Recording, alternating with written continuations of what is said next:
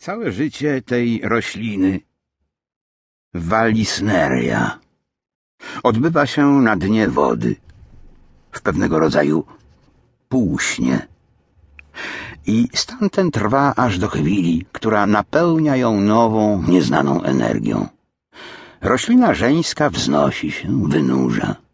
Kwiat męski patrzy poprzez prześwietloną wodę, podnosi się także, zmierzając ku powierzchni w inny świat, ale w pół drogi zatrzymuje się, bowiem zbyt krótka łodyga, jedyne źródło życia, nie pozwala dostać się na światło słońca. Czy istnieje w naturze okrutniejsza próba? Trudno sobie przedstawić w całej pełni, jak tragiczne jest owo pożądanie, owa niesiężność tego, co jest tak blisko, oddzielone przejrzystą, fatalną, niedostrzegalną, a nieprzezwyciężoną przeszkodą. Kwiat sam przeczuwał od początku swój zawód, przechował bańkę powietrza, podobnie jak dusza kryje rozpaczliwą myśl wyzwolenia. Przez pewien czas waha się, walcząc ze sobą, potem zaś niezrównanym wysiłkiem zrywa nić łączącą z życiem. Odrywa się od łodygi i z rozmachem pośpiechu pośród wrzenia baniek powietrza pęka na powierzchni. Śmiertelnie ranny straceniec ginie. Oto pierwszy rok wojny. Jesień 1939 roku w Bukareszcie.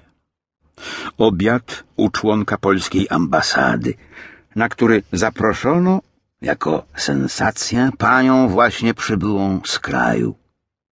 Informuje o cenach, przytacza parę ostatnich kawałów krajowych.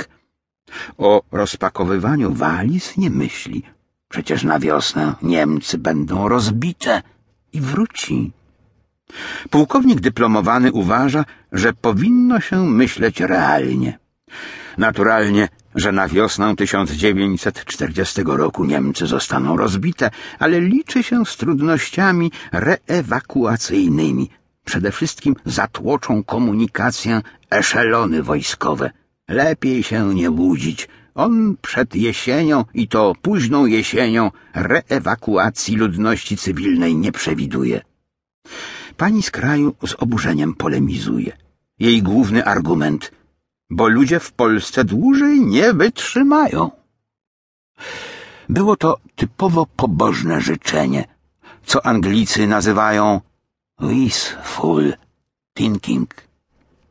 Ukułem na to neologizm, chcieństwo, bo tłumaczyć to terminem pobożne życzenie jest to obniżać rangę pojęcia, które decyduje nieraz o losach narodów, stawia całe religie na nogi. Kiedy widzisz, że zwycięża prawda, pisał Nietzsche, zawsze pytaj, jakie potężne kłamstwo za nią walczyło. Taki argument wypływa z chcieństwa. Chcieństwo jest tak szeroko rozlane po świecie, jak szeroko rozlane są ludzkie tęsknoty. Im większa bezsiła, tym większe chcieństwo.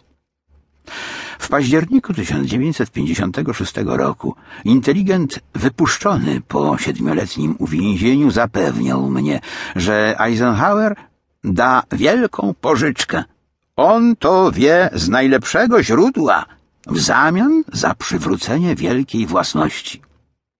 Przytaczał argumenty o światowej konieczności zwiększenia produkcji, sypał liczbami i że już na to rząd PRL się zgodził.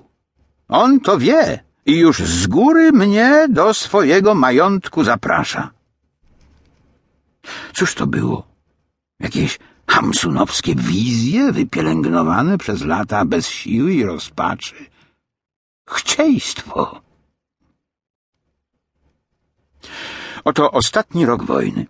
Kapitulacja bezwarunkowa przez Niemcy podpisana. Czy wracać do kraju?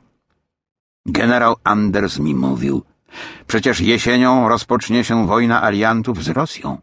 Czemu jesienią? Po żniwach. Nie bardzo byłem uspokojony tym